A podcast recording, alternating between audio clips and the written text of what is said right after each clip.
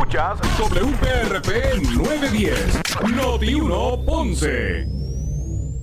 Noti 1 no se solidariza necesariamente con las expresiones vertidas en el siguiente programa.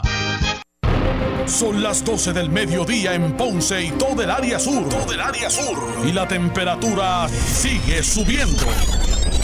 Luis José Moura ya está listo para discutir y analizar los temas del momento con los protagonistas de la noticia. Es hora de escuchar Ponce en Caliente por Notiuno 910.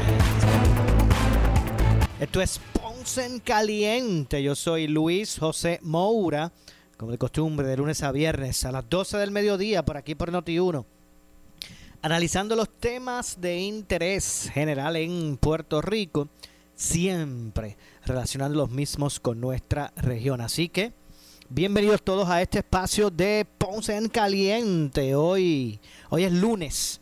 4 de enero del año 2021, así que inaugurando aquí en Ponce en Caliente este nuevo año, dando las gracias a todos ustedes por estar siempre con nosotros en sintonía de toda la programación de eh, Noti 1 630. Gracias a todos y espero que este año sea uno lleno de grandes bendiciones. Así será. Así que gracias a todos por eh, acompañarnos. Eh, comienzo con una nota de interés y es que el secretario del Departamento de Hacienda, me refiero a Francisco Párez Alicea, eh, expresó en el día de hoy que está sobre la mesa una extensión del periodo de erradicación de planilla 2020, aunque por el momento la fecha es el 15 de abril, que es la fecha que ya está establecido, pero asegura el secretario que está sobre la mesa una extensión a ese periodo. Eh, al momento, y cito, es el 15 de abril, la Asamblea Legislativa pasó una legislación dándole la facultad eh, del Departamento de Hacienda de evaluar cómo está la operación del departamento dentro de la crisis que estamos viviendo y decidir si amerita una extensión hasta el 15 de junio, según expresó Párez. Eh, es un asunto discrecional que vamos a discutir con el gobernador y viendo cómo está el comportamiento del ciclo contributivo, estaremos decidiendo. Lo, que sí es cierto o es nuestro compromiso eh, con todas las personas es pagar el reintegro igual de rápido eh, de lo que se vio en el ciclo pasado, añadió el secretario Párez. Pero vamos a escuchar precisamente sus eh, expresiones relacionadas a este tema. Eh, repito, por parte del secretario del Departamento de Hacienda, Francisco Párez. Así que vamos a escuchar sus declaraciones hechas. Eh, la declaración de planilla 2020 al momento eh, va a ser el 15 de abril. Eh, la Asamblea Legislativa sí eh, pasó una legislación dando, dándole la facultad del Departamento de Hacienda de evaluar cómo está la operación del departamento dentro de la crisis que estamos viviendo y decidir si amerita una extensión hasta el 15 de junio pero es un asunto discrecional que vamos a estar discutiendo con el gobernador y viendo ¿verdad? cómo se va comportando el ciclo contributivo. Lo que sí nuestro compromiso a todas las personas es pagar el reintegro igual o más rápido de lo que vivieron el, el, ciclo pasado. Bueno, de paso mencionó el secretario que el asunto pues va a ser discutido, como ustedes lo escucharon, con el gobernador Pedro Pierluisi y también con la Junta de Supervisión Fiscal. En cuanto al tema de los recaudos del gobierno, eh, Francisco Párez mencionó que a pesar de la crisis del COVID-19, los números han ido en aumento, los números de recaudo, según asegura el secretario eh, de Hacienda en sus declaraciones. Vamos a escuchar precisamente lo que señaló eh, al respecto el secretario eh, Alicea. Vamos a escuchar. Mira, nosotros ya están eh, públicos los recaudos hasta el mes de noviembre. Se van a dar cuenta que la diferencia con el año pasado no es tanta. Eh, son unos recaudos bastante sólidos en comparación con los recaudos. Estamos como unos 600 millones por encima de noviembre. Les anticipo que el mes de diciembre eh, fue un mes muy bueno y se distinguió el recaudo de individuos, para sorpresa de nosotros, y el recaudo de corporaciones. Fueron dos dos partidas que, que se comportaron positivamente en el mes de diciembre.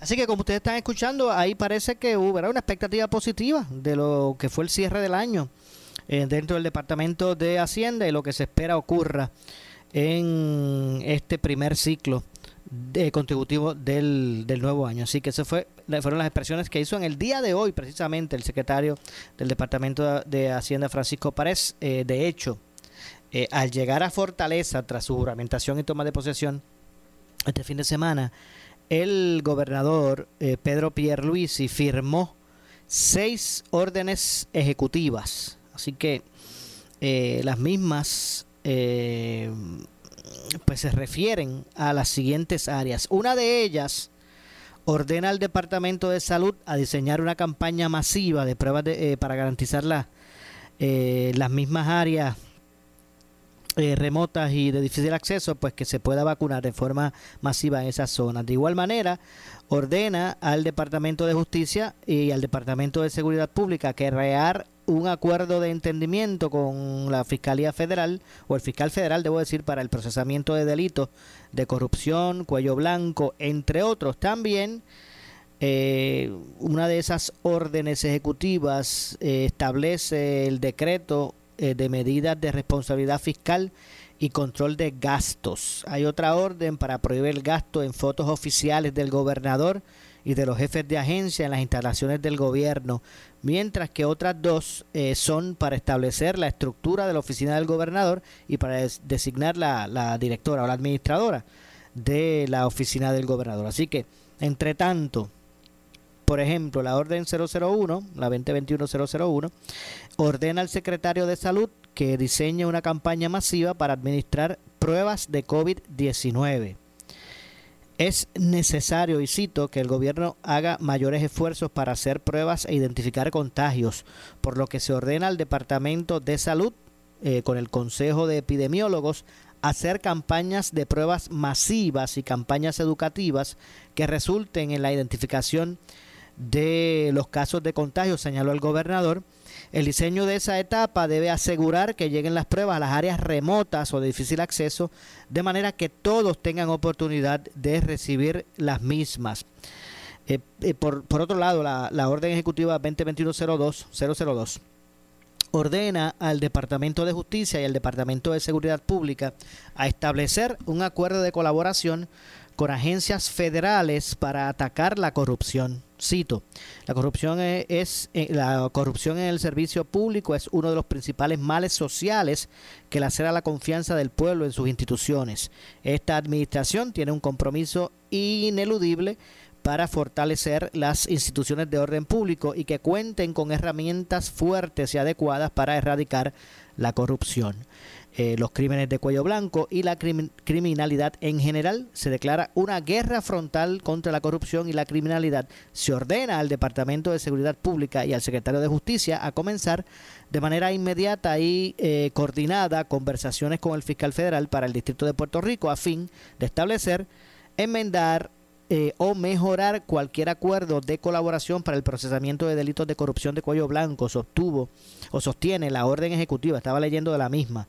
La 003 por otro lado es para decretar medidas de responsabilidad fiscal y control de gastos. La situación fiscal del gobierno continúa siendo crítica y requiere atención inmediata para controlar los gastos e intervenir o invertir, debo decir, en las áreas necesarias con miras a fomentar el crecimiento económico. Esta orden declara que el gobierno se compromete a mantener las medidas de control de gastos mientras somos responsables con los recursos del pueblo, dijo el gobernador.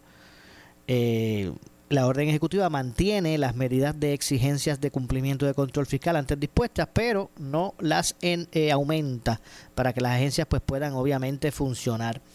La 04 prohíbe el gasto de las fotos, como dije, del gobernador y de los jefes de agencia en las instalaciones del gobierno. Y la 006 establece la estructura y organigrama de su oficina, de la oficina del gobernador, y designa a Carmen Salgado como la administradora de la oficina del gobernador respectivamente. Así que esas fueron las primeras eh, prerrogativas como gobernador que ejecuta, ¿verdad? El, gobernador Pedro Pierluisi tras llegar a la fortaleza. Eh, de hecho, vamos a escuchar parte de lo que expresó en su mensaje Pedro Pierluisi. Por ejemplo, eh, luego de juramentar, había juramentado en la mañana en el Tribunal Supremo ante la jueza presidente, eso fue como que la juramentación oficial, después se hace el acto público de juramentación y toma de posesión, donde ofreció el, su primer mensaje luego de, la, de esa juramentación frente al Capitolio. El gobernador eh, en su discurso reconoció que el pasado 3 de noviembre los votantes escogieron un liderato diverso en la Asamblea Legislativa. Eh, asegura que sabe jugar en equipo. Vamos a escuchar las expresiones precisamente que habla sobre ese particular y sobre lo que fue la determinación del pueblo en las urnas el pasado 3 de noviembre. Así que vamos a escuchar las expresiones del gobernador Pedro Pierluisi al respecto en lo que fueron sus actos de juramentación frente al Capitolio. Vamos a escuchar a Pierluisi. Yo sé jugar en equipo. Lo he hecho antes. Cuando fui secretario de Justicia, a la temprana edad de 34 años, trabajé en equipo con la Contralor, la oficina del panel del FEI, la policía y las agencias de ley y orden del gobierno federal.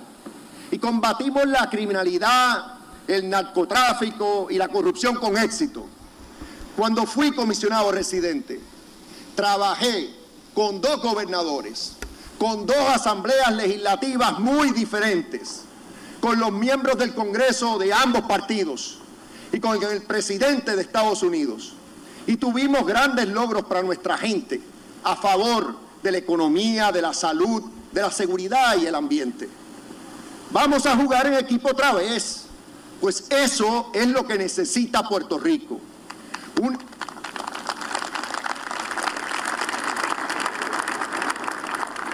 equipo de excelencia, un equipo trabajador, un equipo preparado, enfocado y listo para echar el resto. Todos por Puerto Rico. De hecho, el gobernador sostuvo que entendió el mensaje emitido por el pueblo en las pasadas eh, elecciones, ¿verdad? Eh, eh, llevando a la legislatura varios diferentes partidos y vertientes políticas entre partidos distintos, legisladores independientes, entre otras cosas. Así que vamos a continuar escuchando a Pierre Luisi eh, sobre el particular. El pasado 3 de noviembre, nuestro pueblo se expresó. En medio de la pandemia del siglo, ante desafíos nunca antes vistos. Fuimos a las urnas y el pueblo envió un mensaje claro. Yo les escuché, les entendí, soy consciente de su sentir, conozco sus frustraciones y acojo sus reclamos. El nuevo gobierno y la nueva legislatura serán testimonio de nuestra diversidad de pensamientos los cinco diferentes partidos y legisladores independientes reflejarán nuestra nueva realidad política y social. El destino me puso a mí aquí, en medio de estos tiempos turbulentos e históricos, ante gran polarización y con altas expectativas. Confío en que Dios me dará la sabiduría que necesito para guiar a Puerto Rico a puerto seguro. De hecho, finalmente el gobernador enumeró eh, lo que entiende son los verdaderos enemigos del pueblo de Puerto Rico. Habló de, se refirió al COVID-19, a la pobreza, a la falta de acceso a una educación de excelencia, la criminalidad, la recesión económica, habló obviamente de la corrupción, eh, y hasta del estatus colonial de Puerto Rico. Así que vamos, vamos a escuchar eh, al gobernador hacer sus expresiones. Hemos sobrepasado mucho y nos quedan muchos retos por delante.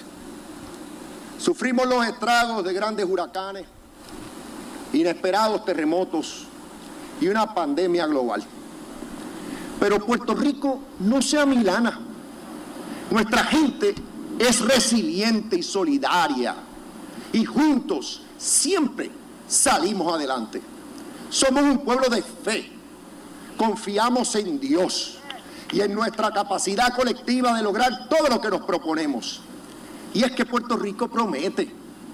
Yo no tengo duda alguna de que vamos a tener éxito. Sin embargo, esta responsabilidad es de todos. Yo voy a luchar contra nuestros enemigos. Y para eso te necesito a mi lado.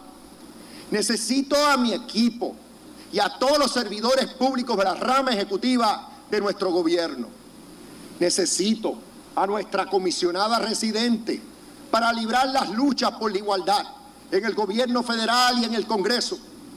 Necesito la legislatura para que siempre tengamos claro hacia dónde vamos y contra quiénes tenemos que luchar. Necesito la judicatura para que reine la justicia y la equidad para todos. Necesito los alcaldes, las alcaldesas, para que los servicios y la atención que busca nuestra gente llegue a cada rincón de nuestra bendita isla. Necesito a las organizaciones sin fines de lucro, de base de fe y de todos los sectores para que juntos adelantemos las metas que compartimos. Y te necesito a ti, hermana y hermano puertorriqueño, porque Puerto Rico es tuyo, porque juntos vamos a lograr que Puerto Rico refleje nuestro orgullo boricua, porque juntos vamos a darle a nuestra patria el sitial que se merece. Yo veo ese Puerto Rico, lo veo en tus ojos hoy, lo reconozco en las aspiraciones que has compartido conmigo durante toda mi vida y lo siento dentro de mí al emprender esta encomienda que he aceptado por ti. Ese Puerto Rico está a nuestro alcance. Ese Puerto Rico está en nuestras manos. Cuento contigo para hacerlo realidad. Todos por Puerto Rico. Así nos ayude Dios. Bueno, y de esa forma concluyó su mensaje en su juramentación Pedro Pierluisi eh, ante la, el acto ¿verdad? Eh, organizado para, para esos efectos. Así que básicamente, pues, eh, en términos generales, eh, buscó ¿verdad? Esa, esa apertura e inclusión, tomando en cuenta los sectores que, están, que estarán representados ahora mismo en lo que será este nuevo cuatrienio. Y hablando de nuevo cuatrienio, hoy precisamente ofrecieron la primera conferencia en conjunto como gobernadores electos digo, como, como legisladores electos del, del Partido Independentista puertorriqueño, me refiero al licenciado Denis Márquez en la Cámara, María de Lourdes Santiago, la licenciada María de Lourdes Santiago en, en el Senado de Puerto Rico. Así que básicamente vamos a escuchar lo expresado por ambos, como dije. Eh, hoy ofrecieron la primera conferencia de prensa en conjunto como legisladores electos del PIB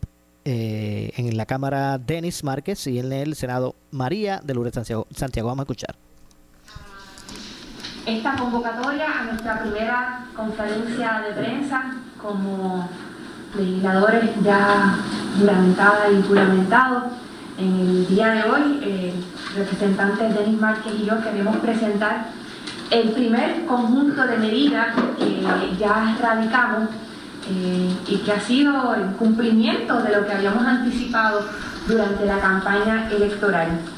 Hemos presentado varias medidas relacionadas con temas como el estatus, nuevo ordenamiento electoral, un conjunto importante de medidas sobre el ambiente y sobre el tema laboral, que es una de las prioridades que habíamos estado anticipando. En primer lugar, queremos eh, identificar la medida que hemos radicado con el fin de crear en cada cuerpo legislativo una comisión especial con la tarea de redactar un proceso, de preparar un proceso que eventualmente nos conduzca a la convocatoria de una asamblea para la descolonización que desemboque en la posibilidad de que las puertorriqueñas y puertorriqueños podamos votar por alternativas no coloniales y no territoriales. Este es un tema en el que en este momento es fundamental iniciar acción en Puerto Rico, toda vez que, como conocen, ya las congresistas Velázquez y Ocasio Cortés han adelantado que renovarán el proyecto que ya nosotros hemos señalado, que nos parece un paso importantísimo en la agenda sobre el estatus en Washington. Además de esta medida que crearía una comisión especial en la Cámara, una comisión especial en el Senado, hemos presentado proyectos de ley para derogar las leyes 165 y 167, aprobadas de forma muy atropellada al final del cuadrenio que apenas termina, y las cuales proveían una, que el gobernador convocara de forma unilateral a una consulta de estatus, todo a su propio arbitrio, en que él determinaba la fecha, las definiciones, todo lo que tuviera que ver con la consulta, y también la ley que eh, permitía o que ordenaba, de hecho, a la Comisión Estatal de Elecciones, que aún no se recupera del escrutinio, a celebrar una votación en este mes de abril para seleccionar a los caballeros que con fondos públicos estarían gestionando su petición de estabilidad en Washington. Muy buenos días y, en, y como ya señaló María Luz, hemos radicado también proyectos en el ámbito laboral, principalmente el proyecto para derogar la deforma laboral. Habíamos anunciado en el proceso electoral que esta iba a ser una de nuestras prioridades. Este proyecto de ley deroga todo y cada una de las mutilaciones y de los derechos arrancados a la clase trabajadora en el empleo privado. Van eh, desde el asunto de las vacaciones, de las, de, las licencias por enfermedad, el asunto del periodo probatorio, el asunto de la ley 80, el asunto del litigio de los casos sumarios, de los casos laborales, es devolverle a la clase trabajadora todos aquellos derechos que habían tenido, que se habían conquistado durante más de 40 años. Ese proyecto de ley, con alrededor de 80 páginas, va a ser parte de nuestra agenda de trabajo. En segundo lugar, volvimos a radicar eh, con unos cambios ajustándolos a las realidades de Puerto Rico luego de estos años de la, de la pandemia, del asunto de los huracanes y de la situación de la salud en Puerto Rico, el proyecto del Plan Universal de Salud. Proyecto emblemático, un, proyecto importante para Puerto Rico, en donde se reconoce la salud como un derecho humano, en donde se establece una corporación pública para que sea la que maneje el asunto de la salud en Puerto Rico y de que todos los que habitamos en esta isla, todos tengamos el acceso a un plan médico y no a los diferentes tipos de planes médicos que también establece desigualdad entre todos los sectores en Puerto Rico.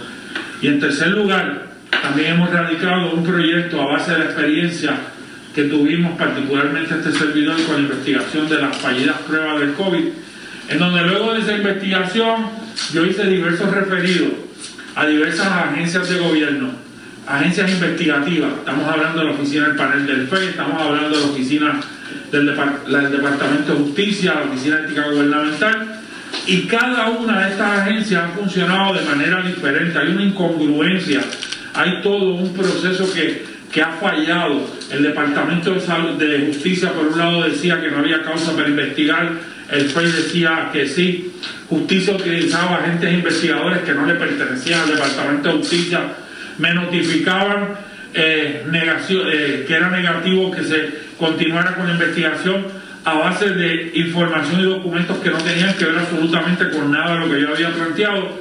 Y ante esa realidad hemos radicado una medida para investigar todo el sistema de procesamiento en Puerto Rico de los casos de corrupción, la interacción que hay entre todas estas agencias en Puerto Rico y de cómo hacer una mirada sobre la posibilidad de enmendarla. Y de igual forma, eh, hemos radicado otro grupo de decenas de proyectos de ley y resoluciones que tienen que ver con el tema del medio ambiente y otros temas de los derechos civiles y humanos en Puerto Rico.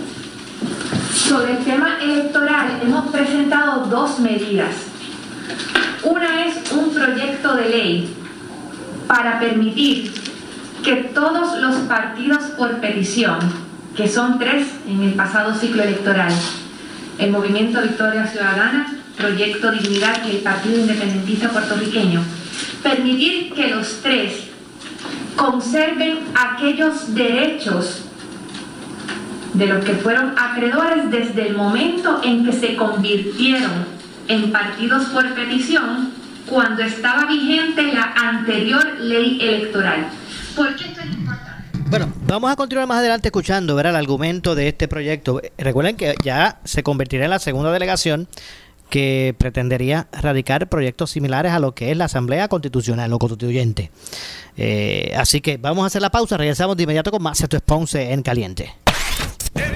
Echamos más leña al fuego en Ponce en Caliente por Notiuno 910. Sin pelos en la lengua. Aunque las reuniones del grupo anticorrupción se dan con anticipación, se le da un seguimiento para que no lo olviden, ¿verdad? La única que se ha ausentado desde noviembre ha sido Wanda Vázquez. Dirá lo que tiene que decir y como tiene que decirlo. Lo que pasa es que en este ambiente en que uno se mueve, hay muchas personas que creen que son abogados y hay otras que son abogados, pero que son unos disparateros. Luego de años combatiendo la corrupción y las malas mañas en el gobierno, llega Noti 1630 la licenciada Zulma Rosario.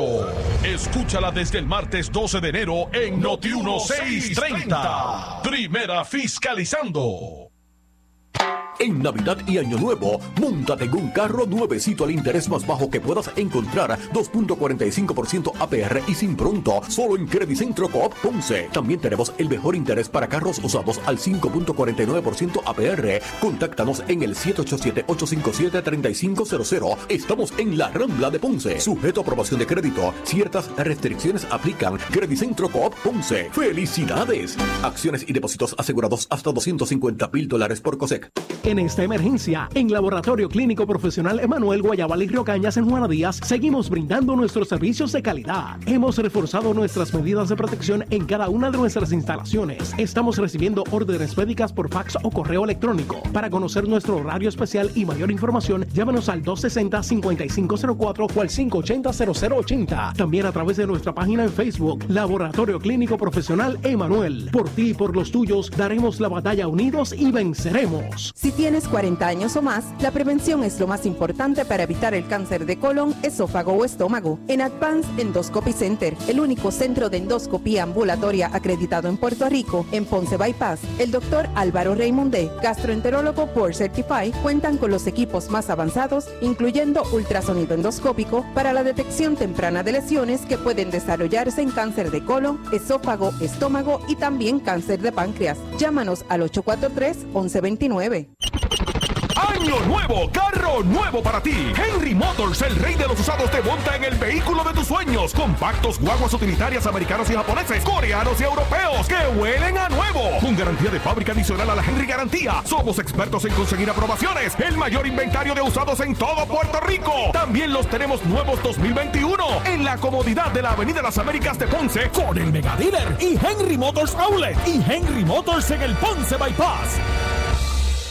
Somos Noti 1630. Noti 1630. Primeros con la noticia. Noti 1630 presenta un resumen de las noticias que están impactando Puerto Rico ahora.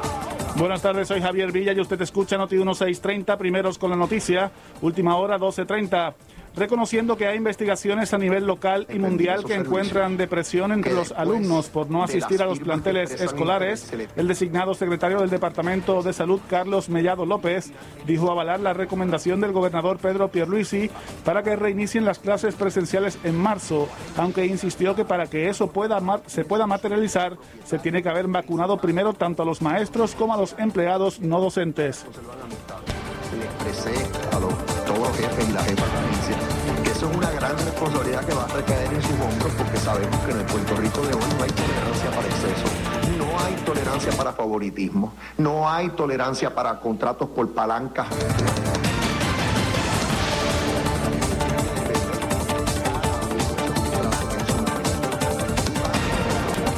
Bueno, y a esta hora pasamos a la fortaleza donde el gobernador Pedro Pierluisi está en estos momentos realizando una conferencia de prensa luego de su reunión con el gabinete. Vamos a escuchar el sonido de la conferencia. Lo que sí es importante que se entienda que tenemos que ir buscando la manera de que los niños comiencen a interactuar en las escuelas con sus compañeros, porque oye, ya hay muchos estudios de academias de... Eh, pudieran entonces ser objeto de nuevos procesos o reconsideración. Eh, en el tema de los medios, porque tocamos este tema. Yo le dije también a todos estos jefes y jefes de agencia que mi visión quizás es diferente a la de otros. Aquí yo quiero que todos proyecten. Les he dicho que la función pública por naturaleza es pública, que es importante que estén proyectando y que estén accesibles a los medios de comunicación a diario, que estén disponibles para entrevistas, que hablen de todo lo que están haciendo, que tenga impacto noticioso, porque eso es lo que espera el pueblo y que no estén pendientes de si yo voy a estar en la conferencia de prensa o no voy a estar. Yo voy a estar disponible para los medios también, pero esto de que el gobernador tiene que estar omnipresente en todas las conferencias de prensa, eso no, no está bien. O sea, son todos profesionales. Que, pueden atender a los medios y entonces cuando yo tenga que expresarme sobre cualquier tema lo voy a hacer.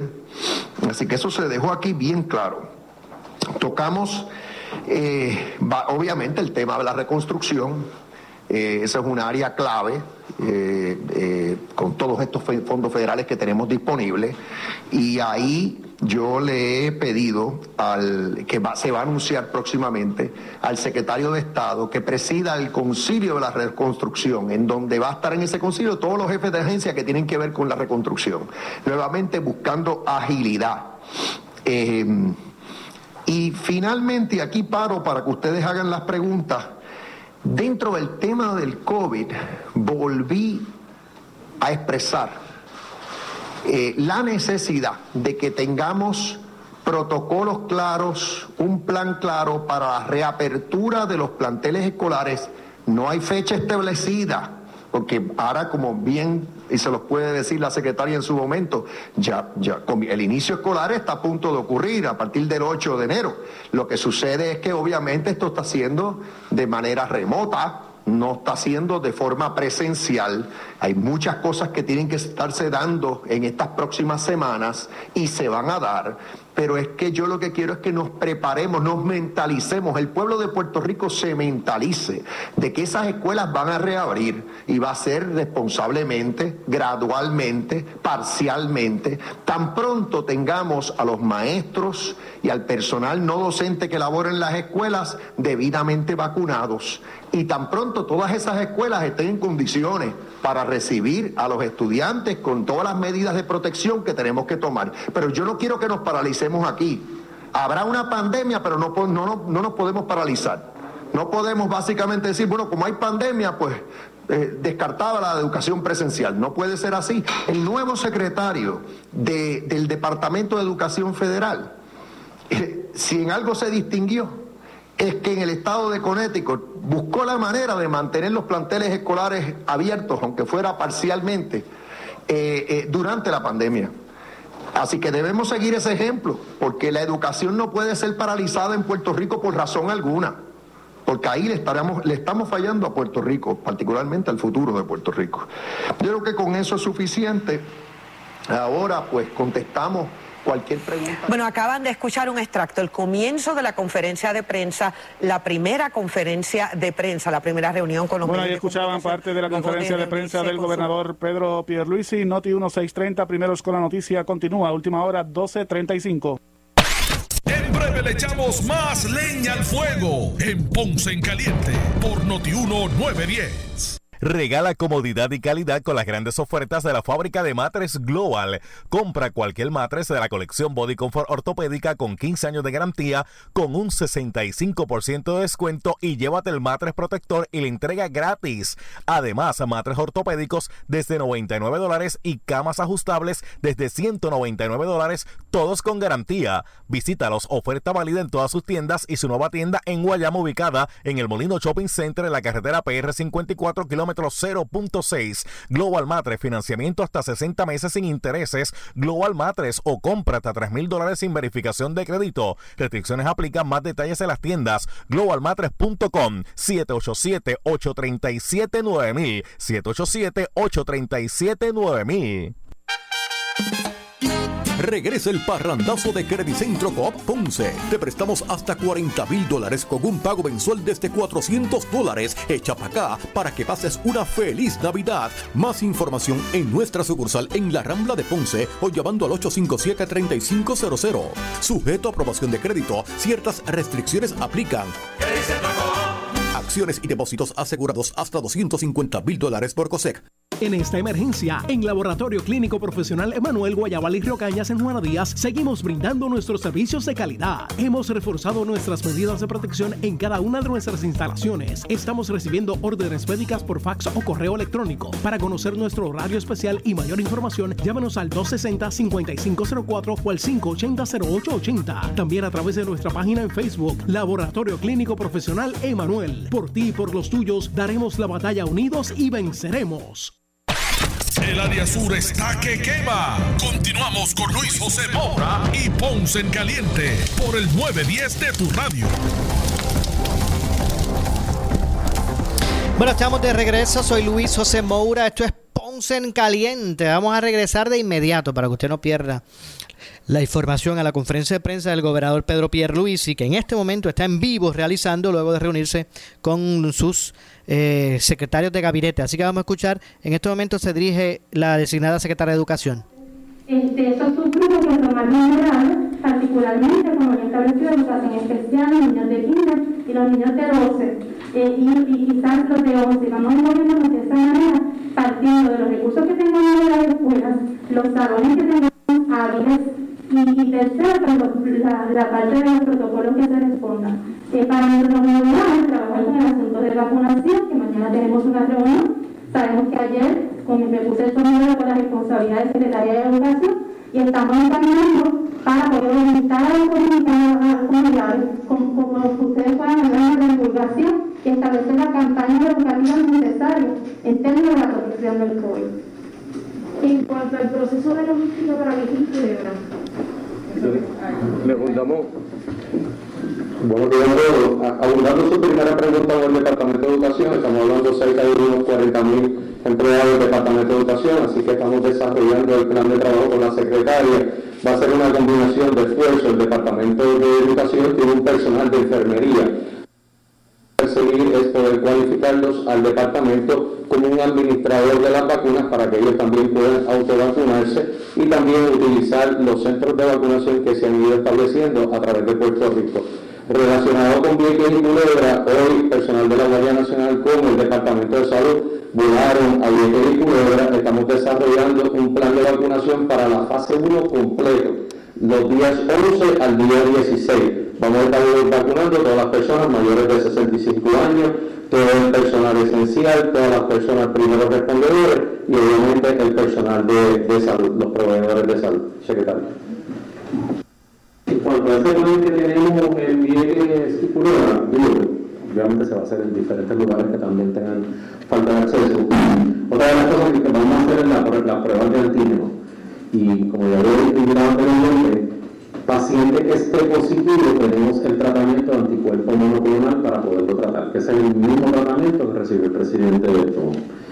Basado en eso, quería hablar sobre el protocolo de la escuela, para que entiendan que se está desarrollando un protocolo y tiene que haber plan A, plan B, plan C, cualquier tipo de plan, porque esto es dinámico. De acuerdo a la cantidad de pacientes que tengamos, que nosotros vamos a poder implementar las medidas que se vayan a hacer, pero no, no, no vamos a esperar que llegue ese momento. Luego es el Departamento de Salud como el rastreo municipal tiene 68 epidemiólogos. ¿verdad? Cada municipio prácticamente hay uno, ahora en San Juan se va a firmar el contrato. O sea, que definitivamente estos epidemiólogos también van a tener, el, el, las escuelas van a tener acceso a este epidemiólogo para cualquier consulta que tengan que hacer en caso que comience la apertura de la escuela.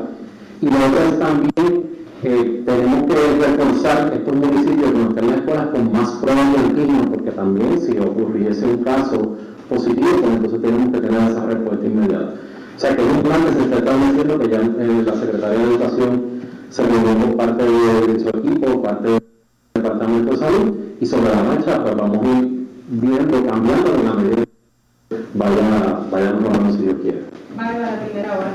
Sí, es que quiero que aclaren, pero vislumbran la apertura de las escuelas, ya sea gradual o ya sea, ¿verdad? Este, por por regiones, impactando los pueblos donde hay más, eh, más concentración de casos, lo vislumbran para este semestre. Sí, pero yo voy a dar visión y luego entonces eh, pueden entrar en el detalle.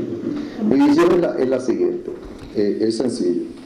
Tan pronto el magisterio esté debidamente vacunado y el personal de la escuela esté debidamente vacunado, vamos a estar en condición, debemos estar en condición de reabrir las escuelas gradual y parcialmente.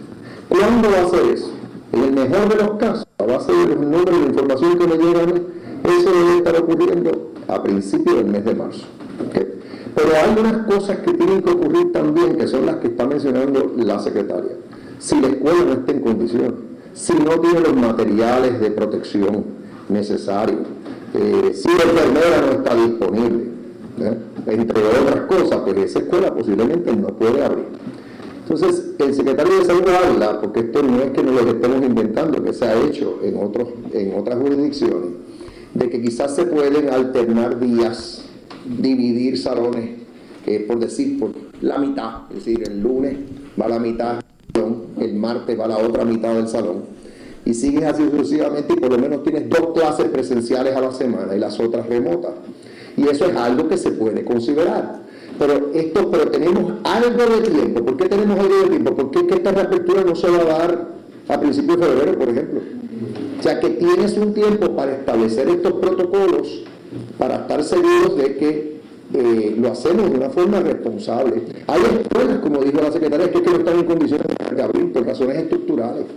Sea que parte de lo que tenemos que hacer es tener un inventario claro de las escuelas que van a abrir. Entonces la población estudiantil no la debes tratar toda en, igual, igualdad de condiciones.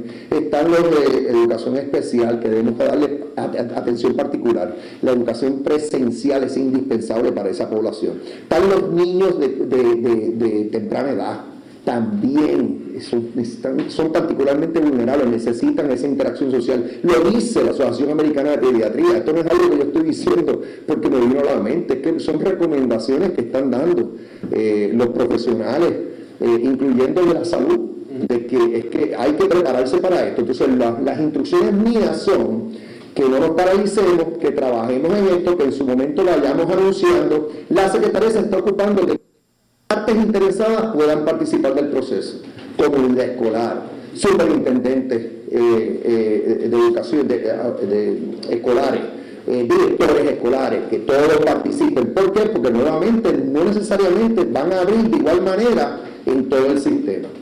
Finalmente, finalmente, esto es algo importante. Esto no significa que aquí no va a haber un proceso educativo en curso, eso está arrancando ahora. Lo que pasa es que no va a ser un proceso educativo presencial hasta que estemos en condiciones de comenzar esa educación o retomar la educación presencial en Puerto Rico. Ese mismo apoyo, porque quiero, ver Están las escuelas públicas y, hay gran parte de la población, pero están las escuelas privadas. ¿Cuál es el plan para las escuelas privadas, las universidades y, y, las, las, escuelas privadas? ¿Van a recibir el apoyo del gobierno para este proceso de vacunación? ¿Los van a incluir en ese proceso para marzo? Cuando hablamos de vacunar a los maestros y el personal que labora en las escuelas, yo estoy incluyendo, cuando pido eso, los que laboran en las escuelas privadas en Puerto Rico. Sí, porque hay que atender las necesidades de todos los estudiantes donde sea que están estudiando, escuelas públicas, escuelas eh, eh, privadas, laicas, no laicas, o sea, eh, a todos, todas por igual.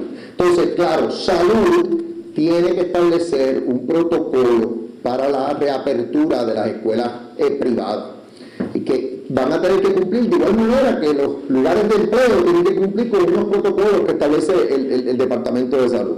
Eh, es lo mismo, pues en las escuelas privadas van a tener que cumplir con esos protocolos. Tengo una duda, que a lo mejor es general saber, cuando usted habla de 40.000, eh, ¿está hablando al sistema público o incluye el sistema privado también? No, estamos hablando del Departamento de Educación, obviamente como dice el gobernador, se ha hecho el censo de los colegios privados también en Puerto Rico, y ese es parte del plan que está diseñando la Secretaría de Educación. ¿Y son? Ese, ese número no lo tengo en este momento, pero se lo podemos proveer y el estimado de las personas que van a impactar en Vieques y Culebra de los... Unos 3.500. Eh, todo lo que constituye fase 1, que va a ser aproximadamente 6 días, ya hemos hecho las coordinaciones con los alcaldes de los respectivos pueblos, eh, en Culebra estamos hablando de unas 1.000 personas, lo que componen lo que es la fase 1 completo, pero en Vieques unas 2.500. Eso nos debe coger unos 6 días. Sí, buenos días. Tenía, quería darle seguimiento al, al tema del reinicio del, semestre escolar en marzo, ante ese posible escenario. Quería saber qué papel juega, no sé si el secretario de salud, el equipo científico, y qué nivel de positividad o de contagio ustedes estarían un poco para decir, mira, si es favorable o no es favorable. Y lo otro que quería entender era si el plan de la vacunación, sé que tienen ¿verdad? Un, plan abarcador. Eh, mi pregunta va si en efecto están llegando esas vacunas como se tenía pautado en cuanto a cantidad y en cuanto a continuidad. Pues esa es la general. La parte de sí, la Policía Científica, de hecho, ellos están eh, evaluando, haciendo recomendaciones a los protocolos que ya se están realizando en el departamento Siempre se van a seguir las normas de línea que establece el CDC en cuanto a porcentaje de efectividad, de efectividad, debo decir. Eh, en ese aspecto, por eso es que, o sea, yo, yo lo que quiero que vean lo siguiente, o sea, esto es una meta puntual. Y el gobernador acaba de decir que todos los recursos para, número uno, que se vacune a todo el personal docente, no docente, escuelas privadas, escuelas públicas. Eh, número dos, que tengamos todas las pruebas accesibles ¿verdad? En, cada municipio que, que vayamos a tener una escuela o varias escuelas que que tengamos una cantidad de pruebas suficiente. Que tengamos también epidemiólogos que puedan darle eh, de orientación a esas escuelas. Que tengamos un programa de educación también y obviamente que el papá decida, ¿verdad? Si ciertamente quiere que su hijo esté en un texto presencial o no. Claro, eso no es intervención. Y lo otro sería, basado en tener todas estas herramientas para poder tener esto como una meta puntual de que queremos abrir las escuelas, pues entonces nosotros diseñaremos plan A, plan B, plan C, de acuerdo al porcentaje de, de infecciones que, que, que ocurren en ese momento que decidamos abrir las escuelas. Y eso básicamente es lo que tuvimos en la reunión hoy. Vamos a seguir afinando el proceso la Secretaría de Educación, ¿verdad? que tiene la información. Otra de las preguntas de las escuelas privadas, pues mira, a lo mejor quizás a través, no sé, del, mismo Departamento de Educación nos pueden proveer una lista de quiénes son las escuelas. Ya hablamos de quizás poder hacer las vacunaciones por regiones escolares, que tengan una carta de, de, escuela para identificar a ese personal docente o no docente y que el proceso de vacunación fluya rápido, porque lo importante es tenerlos todos vacunados, todos preparados para entonces, si vislumbramos que sea en marzo, pues en marzo poder comenzar con el proceso de apertura.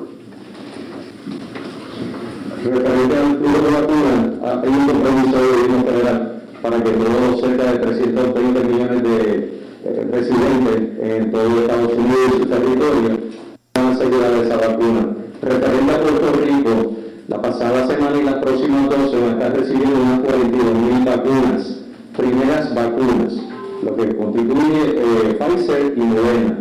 En adición a eso, una vez empieza a pasar la tercera y cuarta semana, empiezan a llegar las segundas vacunas. La semana pasada, aparte de esas 42.000, llegaron 30.225 de Pfizer, que constituye la segunda vacuna de lo que hicimos la primera semana de diciembre, que fue para la semana del 14 de diciembre. Esas vacunas se están distribuyendo hoy. Hoy se están distribuyendo 18.100 dosis de vacunas a través de los 65 hospitales principales de Puerto Rico y otras 2.000 vacunas de Morena. Así que el flujo semanal va a constituir lo que es primera vacuna, segunda vacuna. Esta semana estamos abriendo los centros regionales de vacunación de Arecibo, Mayagüez y Ponce. En caso de la Guardia Nacional, se nos va a capacitar aproximadamente vacunar diariamente unas 3.000 personas.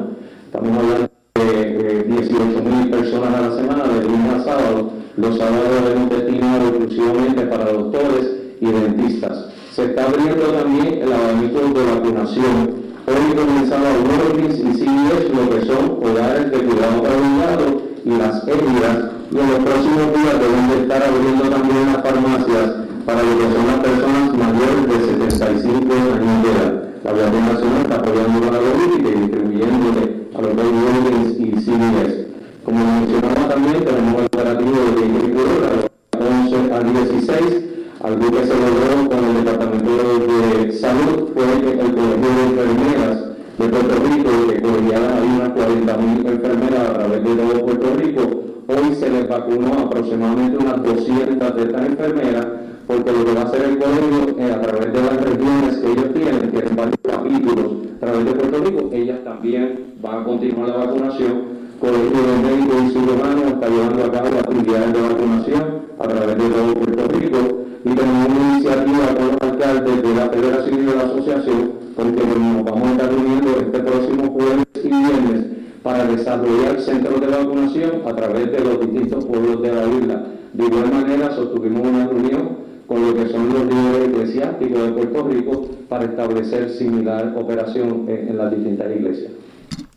Vamos a regresar ya, ya, eh, ya pronto con más de esta conferencia de prensa. Tengo que hacer una pausa. Regresamos. Esto es Ponce en Caliente.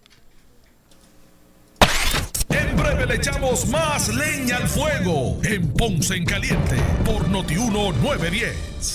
En esta emergencia, en Laboratorio Clínico Profesional Emanuel Guayabal y Río Cañas en Juana Díaz, seguimos brindando nuestros servicios de calidad. Hemos reforzado nuestras medidas de protección en cada una de nuestras instalaciones. Estamos recibiendo órdenes médicas por fax o correo electrónico. Para conocer nuestro horario especial y mayor información, llámanos al 260-5504 o al 580-0880. También a través de nuestra página en Facebook, Laboratorio Clínico Profesional Emanuel. Por ti y por los tuyos, daremos la batalla unidos y venceremos.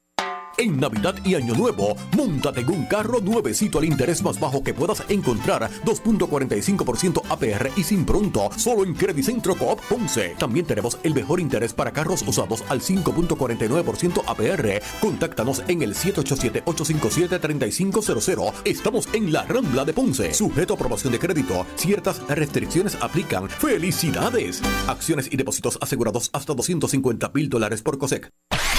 El área sur está que quema. Continuamos con Luis José Moura y Ponce en Caliente por el 910 de tu radio.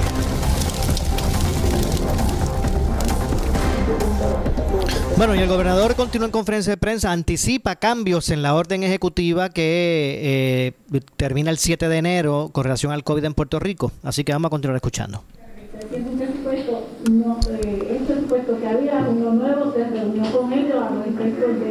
No, la, la, la Junta se reúne regularmente todos los viernes en la tarde. Yo estaré participando en esas reuniones. Eh, el presupuesto al que hago referencia es el proyecto de presupuesto para el próximo año fiscal, el que comienza el primero de julio de este año, el del 2020-2021. Eh, pero es que hay que, hay que confeccionarlo, sometérselo a la Junta a final del mes, a final de enero. Entonces la Junta lo revisa, si quiere modificarlo de alguna manera u otra, entonces pues, hasta cierto punto regresa al gobierno y luego de que el gobierno eh, eh, lo culmina, lo, finaliza, entonces se le somete a la Asamblea Legislativa. Así que es el proceso. Eh, ese proceso, e- ese presupuesto no le llega a la Asamblea Legislativa hasta, si mal no recuerdo, es finales de abril, principios de mayo. Y es ahí que la Asamblea Legislativa entonces lleva a cabo vistas de presupuesto y finalmente pues también decide qué aprueba o no aprueba. Y quien tiene la última palabra, a mí no me agrada decirlo, es la Junta. O sea, y eso tenemos que aceptarlo. Pero yo lo que le estoy pidiendo a la Junta sí es que me dé como nuevo gobernador de Puerto Rico eh, Bueno, lamentablemente se nos ha acabado el tiempo. Están escuchando en este momento en vivo la conferencia de prensa que ofrece el gobernador Pedro Pierluisi. Nos vamos, nadie se retira. Soy Luis José Moura. Esto es Ponce en Caliente. Yo regreso mañana a las 12 del mediodía, pero luego de la pausa ante la justicia. Buenas tardes. UPRP 910, Noti 1 Ponce. Nuestra nueva facilidad en Ponce, Avenida Fagot, y lo invitamos a visitar cualquiera de nuestros 14 laboratorios clínicos convenientemente ubicados para su servicio. Para más información llame al 787-300-2990 o visite nuestra página web questdiagnosticspr.com. Necesitas una enfermera, un ama de llave, necesitas un médico, pañales desechables, suplemento alimenticio o medicamentos. En Hospicio La Paz podemos ayudarle. Hospicio La Paz le provee a cada paciente de enfermedad terminal todos los servicios de cuidado médico en su hogar, a la vez que le ofrece apoyo y soporte emocional y espiritual tanto al paciente como a sus familiares. Hospicio La Paz. Llame gratis al 1-800-981-0032. 1-800-981-0032. En esta emergencia, en Laboratorio Clínico Profesional Emanuel Guayabal y Río Cañas en Juana Díaz, seguimos brindando nuestros servicios de calidad. Hemos reforzado nuestras medidas de protección en cada una de nuestras instalaciones